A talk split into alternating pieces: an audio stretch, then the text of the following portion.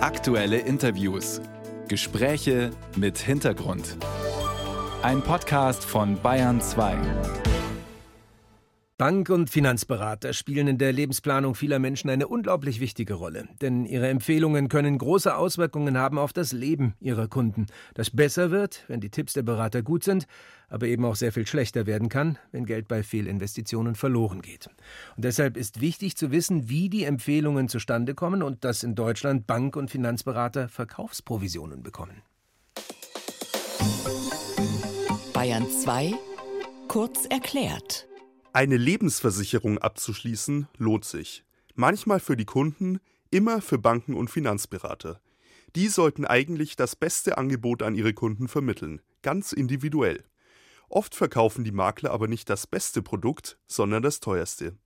Sie bekommen von den Unternehmen für jeden abgeschlossenen Vertrag eine Provision, und die kann sehr hoch ausfallen. Ein Beispiel. Bei einer Lebensversicherung über 100.000 Euro bekommt der Makler etwa 4% Provision, also rund 4.000 Euro. Plan der EU-Kommission war es, dem Provisionsgeschäft einen Riegel vorzuschieben. Kunden sollten ihre Finanzberater künftig nach Stunden bezahlen. In Großbritannien und den Niederlanden ist das schon üblich. Deutlichen Widerstand für die Reform gab es aus der Finanzbranche, besonders aus Deutschland. Der Lobbydruck war schlussendlich zu groß und das Provisionsverbot vorerst wieder vom Tisch. Ich kann jetzt Gerhard Schick von der Bürgerbewegung Finanzwende am Bayern 2 Telefon begrüßen. Sie versteht sich als unabhängiges Gegengewicht zur Finanzlobby, so sagt sie es jedenfalls, und sie setzt sich für faire und stabile Finanzmärkte ein. Guten Morgen, Herr Schick. Guten Morgen, Herr Wühlmann.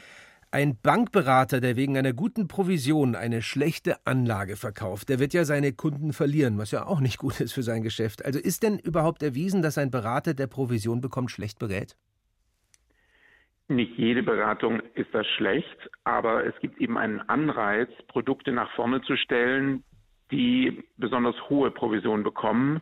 Und wenn man dann auch noch weiß, dass Unternehmen, die gerade in Schwierigkeiten sind, gerne besonders hohe Provisionen zahlen, dann sieht man darin, dass es einen Anreiz gibt, eher schlechtere Produkte zu empfehlen. Und manchmal wäre es für den Kunden auch besser, wenn er gar nicht ein Finanzprodukt erwerben würde, sondern vielleicht erstmal Schulden tilgen würde. Hm. Und äh, so etwas ist natürlich für den Berater nicht von Interesse. Er will ja, dass da am Ende für ihn was rauskommt. Ähm, von daher ist da ein konkreter Fehlanreiz in jeder Beratung drin, wenn sie über Provisionen finanziert wird. Kann man das irgendwie beziffern, was da für ein Schaden bei entsteht? Lässt sich das messen oder ist das eher so ein grundsätzliches Problem, bei dem wir uns denken können, dass das schwierig ist? Also man sieht das in sehr vielen äh, Fällen, wenn man sich das Portfolio von Menschen anguckt, was haben sie eigentlich? Dass dann manchmal eben etwas ganz Wichtiges wie eine Haftpflicht äh, fehlt ähm, oder eine Berufsunfähigkeitsversicherung, die vielleicht sinnvoll wäre und gleichzeitig eben doch eine Reihe von Anlageprodukten da sind, die überteuert sind oder dass das sehr komplizierte äh, Produkte sind. In Deutschland werden zum Beispiel sehr viele Derivate verkauft an Kleinanleger, die jetzt nicht unbedingt die Derivate-Spezialisten sind. Also mhm. Derivate sind ja etwas kompliziertere Finanzprodukte. Ähm, und daraus können wir rückschließen, dass ähm, die Provisionen nicht nur jetzt äh, teuer sind für den Kunden, sondern dass sie auch zu einer schlechteren Beratung äh, führen.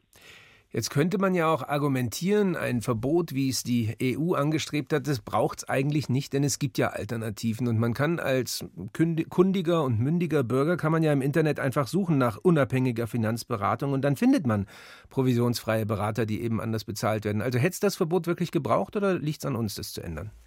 Unbedingt. Denn dadurch, dass es erstmal als kostenlos erscheint, wird vieles als Beratung dargestellt, was eigentlich reine Verkaufe ist. Und da gibt es hm. keinen Sinn, es gibt in Deutschland keinen Markt für gute Finanzberatung, weil alle meinen, das sei irgendwie kostenlos. Aber die Kosten darin sind eben in den Provisionen versteckt und wir haben es gerade gehört äh, in Ihrer Information vier Prozent ähm, bei einer Lebensversicherung. Das heißt eben, wenn man da zwei Stunden Beratung hat und nachher dann 4.000 Euro wie in diesem genannten Beispiel an Provision gezahlt hat, dann ist es eine sehr, sehr teure Beratung.